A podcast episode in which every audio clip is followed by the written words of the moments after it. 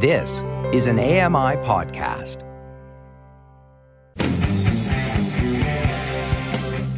Welcome to the Triple Vision Podcast, your window into the past, present, and future of blindness in Canada. This podcast has been made possible by a generous contribution from T Base Communications and the support of the Alliance for Equality of Blind Canadians. The mission of Triple Vision is to gather and document previously untold Canadian blindness narratives, one lived experience at a time, and to make our history accessible and universally known. Welcome to Triple Vision. I'm David Best, and with me is Hanna Levitt. So, Hanna, what's our topic for today's episode? Hi, David. Today on Triple Vision, in regard to Valentine's Day, we're having an episode called The Politics of Puppy Love. It's a discussion with various people about the history of guide dogs in Canada and the current issues that face guide dog users in Canada. Yeah, Hanna, as we'll hear throughout the podcast, dogs have been used for centuries to actually guide blind people, but it is relatively new in Canada. For example, we, we can go back to the 19th century to find the first reference to guide dogs for blind persons. There's a reference in the uh, Charles Dickens A Christmas Carol story where he, he mentions the guide dog. Listen to this clip where Dickens describes the reaction of the guide dog when they encounter Scrooge coming along the street. Even the blind men's dogs appeared to know him, and when they saw him coming on, would tug their owners into doorways and up courts, and then would wag their tails as though they said, No eye at all is better than an evil eye, dark master. That was really interesting, David. So, are you saying that guide dog schools have been around since the time of Dickens? Yeah, that's right, Hanna. Guide dog training didn't actually start until about the time of World War One, when soldiers were returning from the battlefield with blindness due to poison gas. A German doctor established the first guide dog training for blind persons, and it was known to be the first one in the world an American woman, Dorothy Eustis, who was working in Switzerland at the time, training dogs for the military and security services, took note of the school and went there to see what was happening. Dorothy Eustis took note of the school and went to see how the training was being done. She was so impressed that she wrote an article in the Saturday Evening Post, and it was brought to the attention of Morris Frank, who happens to be blind, and he was so intrigued with the idea of a guide dog that he wrote to Dorothy and she invited him to Switzerland where he trained with his first guide dog. In 1929, he returned to the United States with his first dog, Buddy, and he established the Seeing Eye Dog Training School. But you know, it wasn't until several years later before the idea of guide dog training caught on in Canada. That's right, David. Canada had its first guide dog school in Quebec. Its name is MIRA. It was established in 1981. After that, Canadian Guide Dogs for the Blind started its uh, operations in 1984, Canine Vision Canada in 1985, BC and Alberta Guide Dogs in 1996, and very recently, the CNIB's training program started in 2017. But to tell us more about the Canadian Guide Dog story, we have with us today Steven Doucette from Canadian Guide Dogs for the Blind. So, Steven, can you tell us a little bit about your role with guide dogs? Yeah, so I started with Canadian Guide Dogs for the Blind uh, way back in 1999, and uh, I was actually uh, hired in a fundraising position. And I really knew nothing about guide dogs, but was bringing some experience in fundraising into the organization. And now, uh, what 23 years later nearly uh, i am in the role of client services administrator. So so really over those 23 years i became more uh, moving into the operational side and learned of course more about guide dogs the industry and, and and our organization specifically what we do how we do it why we do it. And really it's gone from uh, being hired uh, for a job in 1999 to very much a vocation that uh, is very near and dear to my heart at this point in time And it was really uh, in World War One when the modern guide dog story began. Um, when they realized that uh, servicemen, um, of course, service women too now, uh, but servicemen back in World War One were returning from the war with uh, with visual impairments. So so guide dogs became uh, more of a modern story at that time. The first guide dog organization in North America uh, is actually not guide dogs, it's seeing eye dogs, which is a common term people know. So in 1929, seeing eye dogs uh, was founded in Tennessee. Later, a couple of years later, moved to New Jersey, where they still uh, are located. But that, you've heard the term "seeing eye dogs." It's a trademark term, and that's where it comes from. And then there were some other organizations that started in the U.S. There was Guide Dogs in the U.K., which is the world's largest guide dog training organization. Still, all came about, and it wasn't until the 1980s when we actually had organizations popping up in Canada to train guide dogs. So uh, there were basically uh, three organizations that, that started around the same time. The first was in 1981. Uh, the MIRA Foundation in Quebec was founded by Eric St. Pierre. Uh, he proudly presented two blind individuals with the first two guide dogs that were trained in Quebec in 81. And then uh, a few years later, Canadian Guide Dogs for the Blind was established in 1984. So I'll touch more on that in a moment. Uh, and the following year in 1985, the Lions Foundation of Canada Dog Guides opened its doors in Oakville, Ontario. Um, under the uh, banner name of Canine Vision Canada. We were founded in 1984, and uh, the founders were Jane Thornton and William Thornton. Uh, they were married at the time. Uh, Jane currently remains as the chief operating officer of Canadian Guide Dogs for the Blind. So in the UK, Jane was a consultant for the Royal Commonwealth Society for the Blind and worked for the Royal National Institute for the Blind.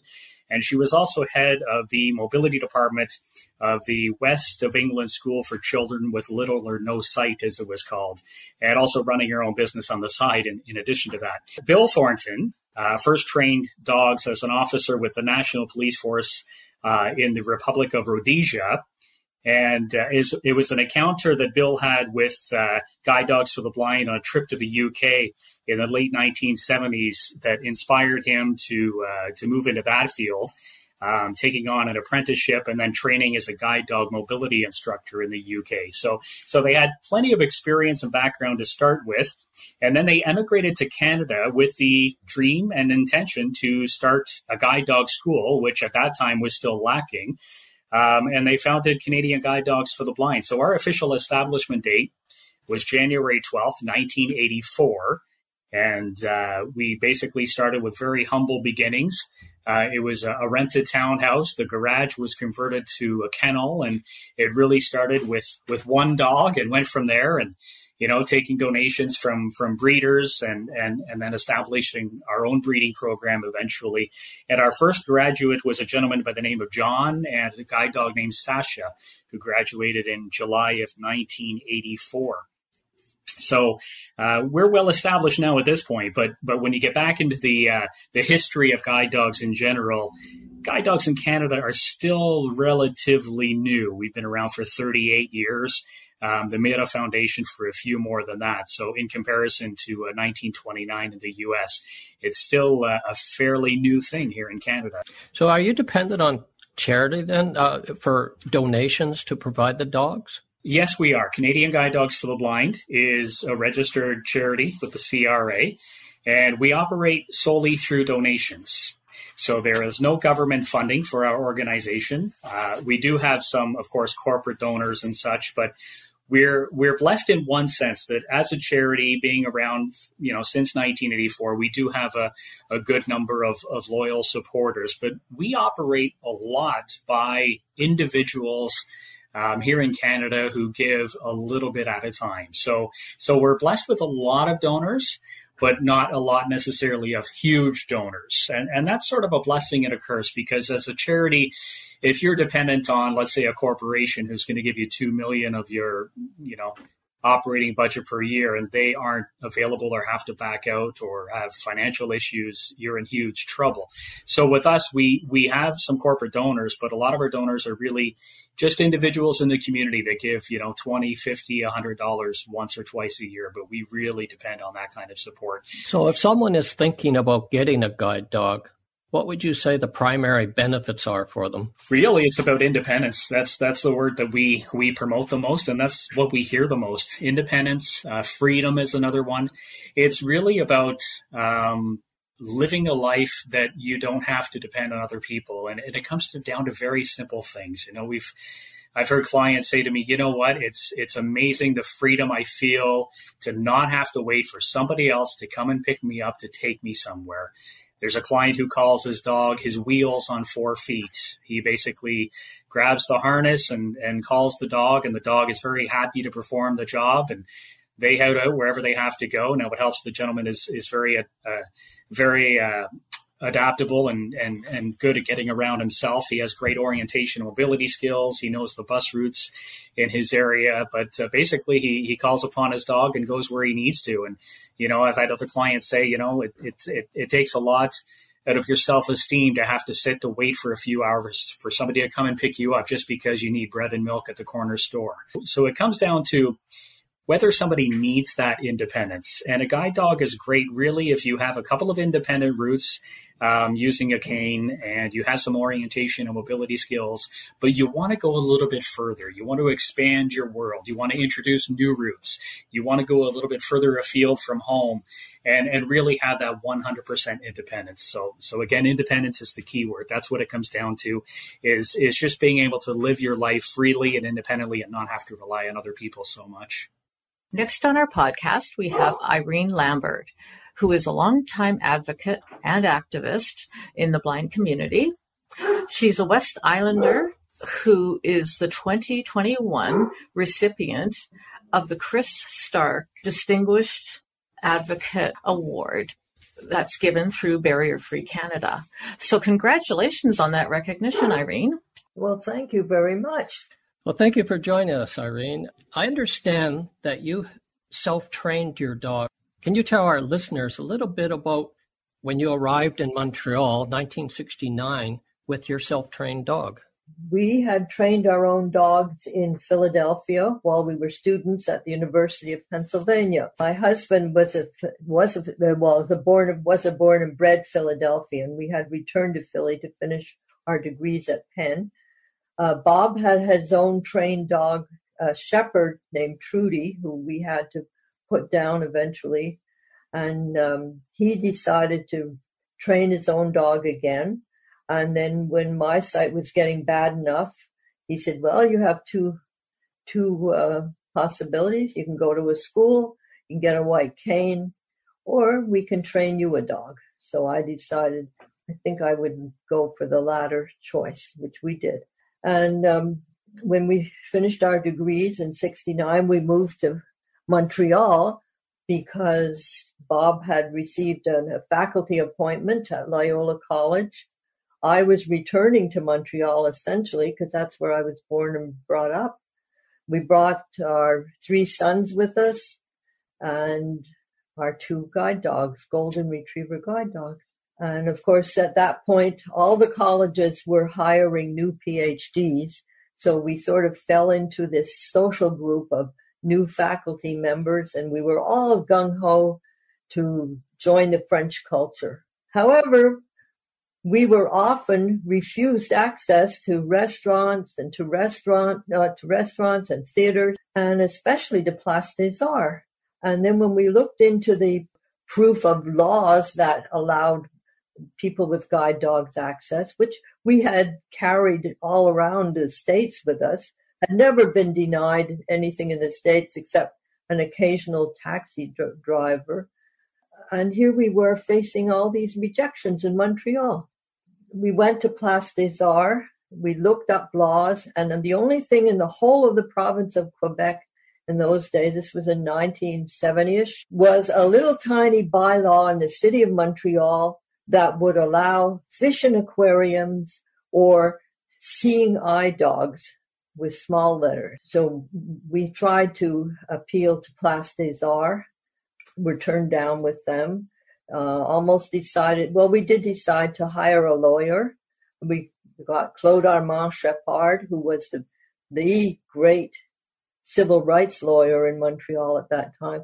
He said, I don't see why you couldn't win a case against Place des Arts on the balance of convenience. If you tried to discuss it, like with the president of the board at uh, Place des Arts, um, you said, "Oh yeah, but what if the dog barks? Or you know, maybe your dog will smell, or maybe people will be afraid of it, or maybe people have allergies." Well, they had a whole retinue of objections. So, what do you recommend when someone wants to get a dog? Is it a good idea to self train? we never advocated self training. It was convenient for us. We had the facilities to do it and the guts to do it. We were willing to buy our own dog and gamble on it working. We never advocated for it. However, there was one big school in the United States that frowned on it, publicly denounced it, that it couldn't be done and it shouldn't be done. And so most guide dog users would just accept that as well. You know, you should not um, train your own dog. It's impossible to do. It wasn't impossible to do. We actually had two different directors of training from two different schools endorse our training, our our particular dogs. So, can we go back to uh, to the story of the human rights lawyer that you hired and how you went about actually getting uh, legislation in place for guide dogs? Well, we never followed through on that aspect of it because about the same time we learned about a connection or we made my husband my husband was extremely um, explicit and very articulate about what our rights should be and the role of the government in playing a role in seeing that visually impaired people needed to be con- con- considered and included in rehabilitation, which would include guide dog training. And one of his students connected us with uh, a department in the Department of, um, well, in French it's Santé, Socio et Santé. It the Department of Planification they picked up on it immediately because you have to remember in the early 70s, um, Quebec was going much more Parti Québécois, much more for independence, but they were very, very socially conscious and very good about um, trying to improve education and health and all kinds of things. So they picked up on my husband's briefs and set up a commission and of course, we were appointed to the commission, which turned out to be for all disabilities. It wasn't just for visually impaired people, it was for all disabilities.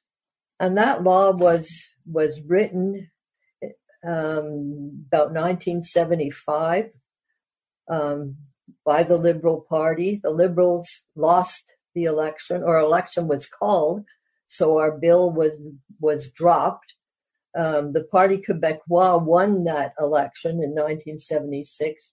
And by 1978, they had rewritten the law, made it much stronger than the old one was, and it was passed and enacted. And we say in French, en vigueur, means ready to, to be acted on in uh, 1978. And there was one little article in that whole law. It was called an act to ensure the handicap in the exercise of their rights. And that was the first law ever passed, even in Canada, never mind Quebec, to guarantee disabled people their rights and the right to practice them. But the article in there that dealt with public access for guide dogs really took us by surprise because it said any device used by a disabled person to ameliorate their handicap oh, should not be discriminated against. But of course, there were no penalties attached to it. But it did give us public access with the guide dog. So, what is the current status of the legislation and what changes, if any, do you think need to be made for future use of dogs? Oh, there there need to be just like the Canada Access, you know, Act was written, and uh, people objected that it wasn't strong enough or didn't enforce it with enough penalties. Um, they don't pass laws that are ever strong enough. So in the meantime, this law since 1978 has been amended a few times. There is another group that has started up. They are Quebec Accessible, and uh, they are working on trying to change some of the law. So, did, passing that law, did that make your life a lot easier, or did it take a, quite a bit of time? Eventually, it, it did. You know, it, any law takes time to reach um, the people in, in the public domain who are there to enforce it. So it took the police quite a long time to, uh, you know, all police, some policemen would pick up on it, others didn't. A lot of taxi drivers um, never heard of it. Uh, the taxi companies began to enforce it, um, but it took another uh, whole round of taxi legislation to get it into law that taxi drivers were required to take guide dogs. So there took a lot of movement in taxi legislation to sort of supplement the the uh, act for uh, accessibility. And I feel like even with the Canada Act, that you can't expect big institutions to suddenly know about it, know what to do about it when they've never paid any attention to what the needs were in the first place. So mm-hmm. you almost have to have carrots as well as sticks. With us today on this podcast, we have Alan Conway. Alan, can you tell us a little bit about yourself and your credentials with regard to guide dogs? Well, I have been blind since birth. I uh, got my first guide dog in 1979 while I was a translation student at the University of Montreal. I've now I've had f- four other dogs since, including the dog that I have now. Uh, so I have 43 years of experience working with uh, guide dogs uh, in all kinds of situations. I was employed as first as a translator and then later on as an interpreter for the government of Canada. So my dogs helped travel a lot and helped me get to many different locations where I had to work with, where the hours were very unpredictable and uh, some of the locations would have been a bit difficult by bus, but they were a little easier with a dog and you know, that sort of thing. So my dogs helped me in my work in basically all 10 provinces and in uh, Yellowknife in the Northwest Territories during the 27 years I worked as an interpreter. And you've been associated with the Guide Dogs Users of Canada? Yes, I am a founding member of Guide Dog Users of Canada. We founded the organization in 1999, and I have held almost all of the positions on the board of directors since my involvement. I'm not uh, on the board now uh, I think it's time for some younger people to uh, do a little more of this. So, Alan, as a user of guide dogs for many years, and um, as a member of an advocacy group for guide dogs, I know you've seen a lot of uh, changes over the years, but problems continue to come up with guide dogs in public spaces. And I know you were part of a, a group, or Guide Dog Users of Canada was uh, an initiative called Hands Off Our Harnesses a few years ago. And that same issue, it, same issue has recently come up with standards at the federal government level. Could you tell our listeners a little bit about what that was all about and how it applies to guide dogs? Well, uh, all this kind of started in uh, 2014. And the context of this involves people who were, you know, members of our armed forces who came back from Afghanistan with PTSD and people realized that dogs did an awful lot of good work with these people and were really quite a help. Uh, the problem was that the national the Dep- Department of National Defense, sorry, um, uh, had um, problems with people who were bringing dogs on to military bases, and the dogs weren't trained properly. So they contacted Veterans Affairs and asked uh, them to see what could be done about developing a, uh, a standard. That was all well and good, you know, as it applied to um, uh, other types of dogs where you know the training hasn't been around as long and uh, that sort of thing. But it got to be a problem when the organization, I believe it was the CSA, or no, it was the uh, General Standards Board, I think it was called. Uh, basically, what happened was that at some point someone decided guide dogs ought to be included in this. Now, the problem for us as guide dog handlers is, or was, and still is, our schools in the majority belong to an organization called the International Guide Dog Federation. It represents guide dog schools in about 90 countries, and that organization has its standards for the training and care of guide dogs that already have very well established standard in terms of the training of students, the care of the dogs, the training the dogs receive, all of that is covered in, in standards that they uh, uh, follow. So uh, we were seeing, uh, for example, inform- stuff that came out about um, standards that were being developed where uh, a doctor, for example, would do the assessment as to whether uh, someone needed a guide dog or not. Well, a doctor can provide information about a person's health, but a guide dog school is much better equipped to uh, determine whether the person can actually work with a dog. So uh, this kind of thing um, really started causing problems, and uh, GDUC was at first involved in the discussion about standards. We thought that by being at the table, we might be able to do something useful. The only problem was the um, the whole process is very secretive, and it basically meant that we had to sign statements basically to the effect that we would not reveal what was going on. So we couldn't tell our members anything. And of course, this basically meant that until the final draft came out, there were seven drafts before the eighth one finally came out. And uh, when it did, of course, then that was uh, public, and um, that is the basis for I would say uh, hands off our hounds or hands off our harnesses, however you want to call it, because basically at that point when the information became public, uh, guide dog handlers and other guide dog schools mobilized uh, a, a, a, lot of energy and uh, basically um, uh, decided uh, to fight this. And of course, by that time, the GDUC had withdrawn its participation because we were all too well aware of what was coming, and we certainly didn't want to um, uh, be placed in a position of having to agree to something that we knew was not in guide dog handlers' best interests. That was sort of the uh, story with the hands off our harnesses. What about the current application?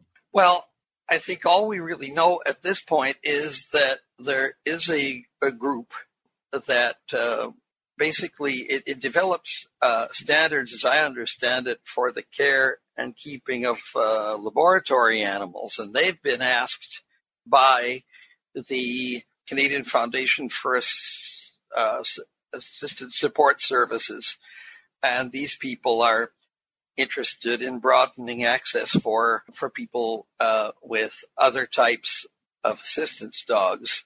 Of course, the the problem is that uh, we know that the previous standard uh, caused a, a, lot of trouble. It had elements in it that the, the Canadian Human Rights Commission came out uh, against because I mean the, the thing involved being able to visit people at home and check into all the vet records and find out whether your dog was actually getting enough exercise and whether he was being fed properly and so it was getting into an awful lot of other other details and it really um, we don't want to go through that again. So you haven't been able to have any dialogue at all with this group to kind of identify some of the ongoing problems that happen with every application. Is that right? Certainly, I, I we understand that there may be elements of this, uh, the assistance dog industry, if you want to call it that, that do need some cleaning up. But guide dogs should not be dir- directly concerned with this. The fact is, our schools, in the vast majority of cases, belong to an association that has very well established standards. And the school that my dog, all my dogs have come from, actually, is the Seeing Eye. That's the very first guide dog school in North America, and that school set the standard that basically others ended up following. So obviously, I think that a dog coming from uh, the school uh, where I was trained, uh, certainly as long as I follow the training that I've received, uh, doesn't need anybody else uh, determining whether it's an appropriate guide dog. So, David, on today's podcast, we learned a lot about the history of guide dogs and, and about the ongoing challenges of having a dog guide in society today. And we'll keep looking into the different situations that come up with guide dogs from time to time. Next time, we'll be talking about eugenics in a podcast that we're calling Putting the U Back into Eugenics. So we hope you stay tuned and join us for that. Triple Vision is made possible by the generous support of T Base Communications and the Alliance for Equality of Blind Canadians. Triple Vision is produced in collaboration with Accessible Media Inc., AMI Audio. Sam Robinson is the technical producer, and Andy Frank is the manager of AMI Audio.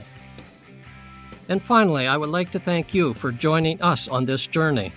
If you would like to reach out to the Triple Vision team with questions or comments, you can reach us by email at triplevision21 at gmail.com or reach us on Twitter at triplevision21.